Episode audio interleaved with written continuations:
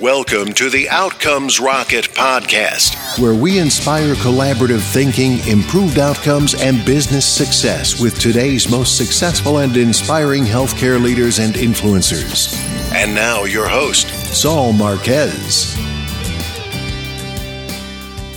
Outcomes Rocket listeners, welcome back once again to the Outcomes Rocket, where we chat with today's most successful and inspiring healthcare leaders. Hey, I really want to thank you for tuning in once again, and I invite you to go to outcomesrocket.com slash reviews, where you could go to Apple Podcasts and give us a rating and review on what you thought about today's episode. And so, uh, really, again, just want to say thanks. I have an amazing guest for you to listen today. Her name is Lygeia Ricciardi. She is a digital health expert president of Clear Voice Consulting. She works to empower individual patients and consumers in health using digital tools. She does a lot to help her clients who share in this goal as well to successfully navigate the quickly changing digital health business and policy landscape and position themselves for success within it. I want to open up the microphone to Lygeia to just fill in any of the gaps in that introduction and welcome you to the podcast, Lygeia. Thank you so much, Saul. It is a pleasure to be here, and I'm excited to be joining you. It is so exciting to have you on all the way from DC.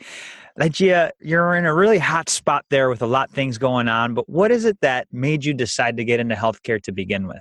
You know, interestingly, Saul, I started out getting into technology and saying technology is the biggest force, I think, that's really changing the landscape my first job out of college when I was in an undergrad was writing business school case studies huh. for Harvard Business School. And so we were looking at business history, like what are the big themes? And so, of course, the question came up, you know, what are the big themes now? And technology, hands down, seemed to be redoing everything, not just about business, but about society. Mm-hmm. So I got really interested in how information technology can not just make things more efficient, say, but how it can fundamentally change social structures and hierarchies and things like that. And I saw that early on in both education, learning, and also in healthcare. So I got really interested in that subject, went back to grad school. There weren't any courses in how is technology going to totally change healthcare? So I had to sort of like put the pieces together and make it up, you know, working with people who I thought were inspiring whether at the MIT Media Lab or the Kennedy School of Government, as well as at the Education School, and just trying to string together ideas about like how are we going to use this technology to fundamentally change, well, in this case, healthcare. And at its essence, the answer to that for me came down to empowerment, an empowerment of what's been caused, called the most underutilized resource in healthcare, which is patients patients and families are more motivated than anybody else to have positive health outcomes. And their actions make a huge impact on what actually happens in terms of well-being and health generally as well as even in acute settings. So yeah the question is how do you take healthcare and really leverage technology to help patients be more engaged and effective uh, that's really interesting. You you sort of were ahead of your time, Lygeia. You wanted to somehow put technology and healthcare together. And fast forward to today, you're very much at the center of how do we engage patients better. And so, on that question, how do we engage patients better? What would you give the leaders in healthcare today if it was like a number one thing they should keep in mind to do this? Yeah, so one really basic thing, and I think many people who know me in this field know me for a role that I had in government a few years ago. I went to the Department of Health and Human Services in ONC, Office of the National Coordinator for Health IT, when they were right at the beginning of figuring out what meaningful use policy looked like. Mm-hmm. And as your listeners probably know, that's a $36 billion program, more or less, that has been largely responsible, I would say, for helping us as a country move from paper health records to online health records. So I jumped in there and I said, if we're doing this process and we're revamping healthcare and rethinking about how it could be digital, let's not just make it about providers and hospitals. Patients need access to their own information as well. So I worked on a variety of things. I created the Office of Consumer eHealth and really pushed to have patients and consumers be part of the equation. So part of meaningful use requirements are that patients and families need to have online access to their own records. So, one simple answer to your question if you're already in the healthcare industry, is make it easier for patients to get their own data online and make it not just a one way thing so that they can find out about test results or read their records, but make it a two way thing. Think about how you can incorporate not only you know, questions they may have, but we've had this immense explosion of technology in the outside world. And by outside, I mean outside of healthcare. Yes. Phones, for example, just in the last, you know, five or 10 years, everybody now carries around what would have been a supercomputer 10, 15, 20 years ago in our pockets, mm-hmm. as well as all kinds of wearables. And there are all these new technologies that are collecting data about us that is potentially extremely relevant in a healthcare setting. So, if you are in the current healthcare system, think about, again, not only opening things up to patients, but being receptive and open to their information and their priorities as well. So, that's probably in some ways the lowest hanging fruit from my perspective. That's a really great tip, uh, Lygeia. And, and would you give the listeners an example of how maybe it's a project that you've been involved with or discussion that you've had that's led to improved outcomes because of this? Yeah, so um, I'll give one example of a project that I've worked with called Open Notes, which you may have heard of, mm-hmm. or some of your listeners may have heard of. It comes out of Boston. And it is a program that essentially helps hospitals and healthcare providers to give access not only to medical records to their patients, but also to the doctor's notes.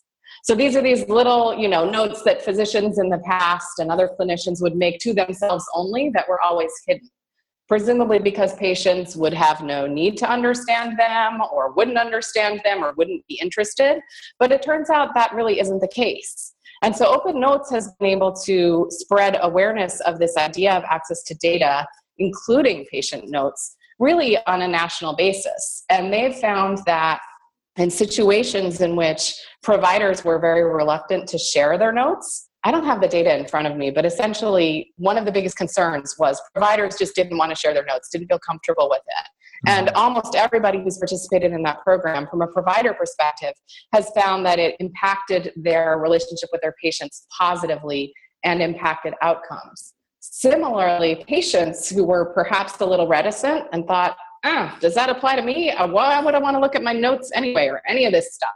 Found that they were more engaged, they understood their healthcare better. Other data, certainly from other projects, you know, there's some data that I cite often from AARP which has to do with the fact that more engaged patients are more likely to avoid medical errors and to be readmitted to a hospital within 30 days, you know, significantly, as well as to help avoid just basic communications efforts or issues that come up because the patient knows their body better than anyone else. So totally. you don't have to, you know, have an MD to know that if you're a man and you're listed as pregnant, there might be something wrong. Perhaps your records are messed up. So some of these are sort of really basic things like finding errors.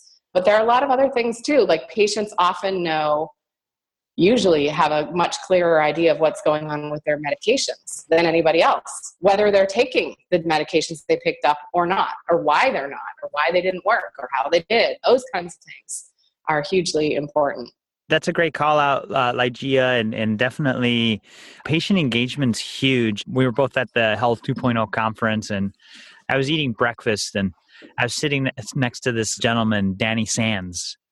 He's the, um, the physician out of Boston. Not sure if you've heard of the guy. Oh, I know Danny well. Yes. you know, and and uh, he was just kind of making some great points, like you are, all about patient engagement and the patient engagement movement and how it does improve outcomes. And so appreciate you taking that path down that that lane i really do agree you know and so the question is incentives you know it, it, comes back to incentives and how do we get companies or providers to start doing this if there are no financial incentives because oftentimes that's what drives it right right so great question first of all to the question of incentives per se you know i spoke earlier about the meaningful use program that thirty-six yes. billion dollar program mm-hmm. that is still alive and well and going on and in order to participate in it healthcare providers need to show that they have the capability and have exercised to a more limited extent than I would like, but nevertheless, have given patients the ability to view or download or transmit and share their records. So there are incentives okay. gotcha. in the sense that a piece of that bigger $36 billion pie requires that participants use an EHR that has this kind of capability and that they actually engage in it. And I hope that that will just be the beginning that helps healthcare providers to see that this is worthwhile. What's as interesting, or maybe more interesting to me right now, is that we're starting to see healthcare organizations organically understanding or coming up with their own reasons and motivations to invest in patient engagement that have nothing to do with meaningful use. So, for example, a little earlier in the fall, I was at the InterSystems Healthcare Leadership Conference. Okay. And um, they bring together folks from not only the US, but China, the UK, Australia, and other areas. And I wanted to find out. I mean, I was helping them think about what was going on with patient engagement. I led some sessions, I did some presentations, I moderated some panels. And I was expecting to hear more about meaningful use as a motivator for investing in patient engagement. But what I heard was that the biggest motivator was really paving the way for value based care, nice. which makes complete sense. Yeah. Like, hands down, that was what people were talking about, and that's why they were investing. Because they're figuring healthcare depends to a large extent on what patients do outside of the clinical setting. It's about when you decide to seek care and whether you follow up on what was prescribed or not. Totally. And it's also about daily behaviors. Do you choose to smoke? Do you use a seatbelt? What do you eat? Do you exercise? All that stuff matters. You may have seen the or heard the statistics that only about 10% of your overall health is determined by what happens, directly determined by what happens in the health system. So, if that bigger picture depends in large part on things that are within patients' control, you have to engage them if you're going to see better outcomes over the long term. And I think a lot of folks are recognizing that, but they also gave a couple of other reasons too. One was some were seeing immediate cost savings in engaging patients. So, How for so? example, well, there are a couple reasons. So, one issue is that there are an awful lot of, higher than I realized, a large number of no shows when patients sign up for appointments. So, it's actually 42% of appointments result in no shows. Wow. So you can imagine, yeah, it sure is. So you can imagine that, again, if you think of engaging patients generally as reaching out to them, having a conversation, all that stuff, reaching out to somebody, having a relationship, and ensuring that they're more likely to actually come in for that appointment makes sense. Right. No matter what your payment model is. Sure. Certainly, in a fee for service world, you don't want to miss those appointments because they might be missing not only, you know, one appointment, but perhaps it's a consultation for something larger, like a surgery or something like that. So, there's that basic idea of pulling patients in and keeping them engaged there's also the point that sometimes if you can get patients to do some online preparation before a visit, for example, filling out some basic details or looking over their medication list to see whether it's correct and flagging any issues, you can save a lot of time, person time, and effort, not only for the healthcare system, but also for the individual if you get that all done ahead of time. These are the kinds of things, again, it's not rocket science. Lots of other businesses are doing this, but it's nice to see healthcare recognizing some of these benefits as well. There's another reason that came up during these conversations at the InterSystem Summit, and that was that essentially customers or consumers' expectations are starting to shift.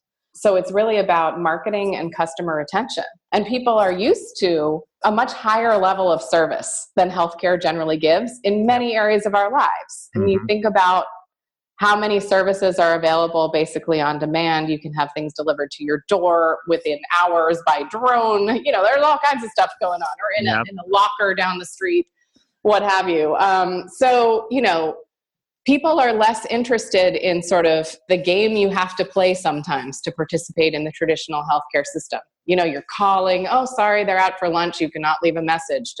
You know, like this whole thing is a lot harder than getting online to book a consultation. And certainly there are a lot of particularly smaller new companies that are helping to bridge some of those service gaps. So it's not just that healthcare organizations are providing those services directly, but there are companies that are doing that for them that they can hire to work with. Hey, Lygeia, that's these are really great points, and I'm glad you pushed back on my initial. Hey, you know the incentives aren't there. Like why?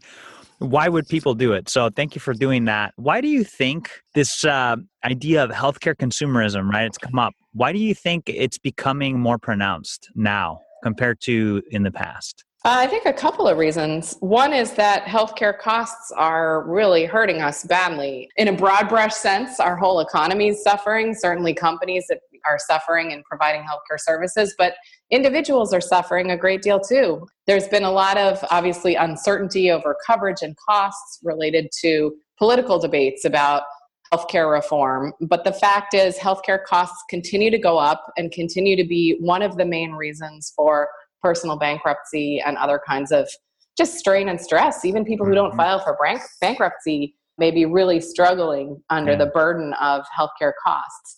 So there's that issue, and sort of hoping that we could pull in consumerism, harness it to make it to help people make better choices. And another initiative that I think is really terrific, by the way, is the one called Choosing Wisely, which okay. helps people better understand that sometimes one of the problems we have in this country is overcare. There's too much care prescribed, yeah. and there can be too much of an incentive, even financially, for healthcare providers to say, let's run another test or let's do that procedure.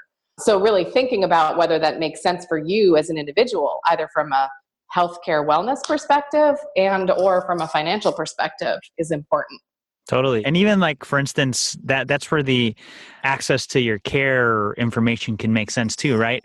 Like over prescription of MRIs is a result oftentimes of uh, lack of interoperability. Exactly right. Yeah. Yeah. yeah. Because it's hard to pull up that test from 2 totally. months ago or even 2 days ago.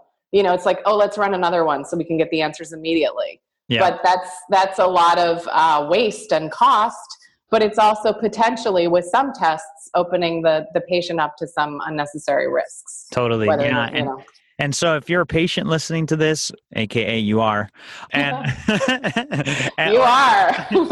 or if you're an employer uh, listening to this let's pause for a second and think about what we can do to get more access to this information because there are ways for us to curb costs.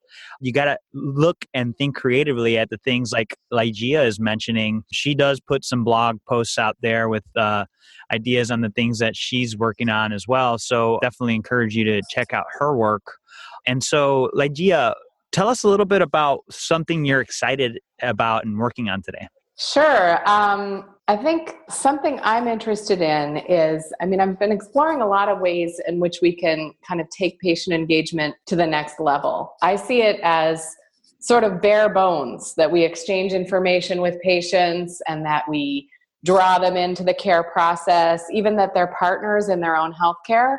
But as I kind of look forward and think not only what is healthcare going to look like in, say, five years, 10 years, but what is health going to look like? I'm really interested in exploring ways in which people are taking health and kind of making it their own. So, for example, I just did an interview for a podcast series that I'm going to be launching later oh, in, well, in 2018. But it has to do with it, right around the corner. I didn't say exactly when in 2018. Okay, fair enough. Fair enough. um, but uh, you know, there's some really fascinating stories out there about people who have taken what we might think of, and by people I mean often patients, have hmm. taken what we might think of as a disability or a healthcare problem and turned it into a source of strength and something really unique. So, for example, somebody who doesn't have a limb, like maybe lacking half a leg or something like yes. that. And instead of saying, like, okay, well, what can I do to kind of be like everybody else? And can I get a prosthetic that maybe will fool people to thinking that I'm, quote, normal because, you know, just like everybody else? Instead, what could you do with that leg to make it yours, hmm. uniquely yours, and yeah. maybe even give you a sort of an edge, like a superpower above what other people might have? Yeah. How can you think of it as something cool? I mean, on a much more everyday level, you know, when I was a kid and people had to wear braces, they hated it. It was like right. embarrassing, metal mouth, you know, you looked really stupid. Well, I have a daughter, preteen daughter, who has braces, and she was kind of excited to get them. Not that they do anything special, but the point is she's allowed to update them by putting colored Colors. caps on them. Yeah. yeah, so she's got like her December holidays thing going on. She's got red and green for Christmas. So the point is, it's not just, ugh, healthcare is like beige, dull, boring, and awful, something you have to do. But it's more about like helping you be your most awesome, healthy self. Yeah. So that's, that's, a direction I'm exploring, absolutely, and trying to support. That's really interesting. That's really interesting. I, am excited for your thoughts in that and, and the podcast too. Let me know when it launches. Do you have a link for it, by the way, yet or not yet? Not yet, but uh, okay. stay tuned. You'll hear about it. Okay, fantastic. All right, Lygeia, time flies when you're having fun. Let's pretend you and I are building a medical leadership course on what it takes to be successful in medicine today. And in fact, in patient engagement today. And so we're going to call it the 101 of Lygeia Ricciardi. And so we're, we're going to write out the syllabus. We've got four lightning round questions followed by a book you recommend to the listeners. You ready? Okay, I think we should do this. Let's. So, what is the best way to improve healthcare outcomes? The best way to improve healthcare outcomes is to empower the patients and families who are actually more responsible for shaping them than anybody else. Love it. What is the biggest mistake or pitfall to avoid? One mistake, I'm not sure it's the biggest, but it's certainly big, is assuming a kind of a one size fits all solution. Where I have seen healthcare systems be particularly successful, and technology companies too, is thinking about how you can use technology to tailor things to the needs of the individual.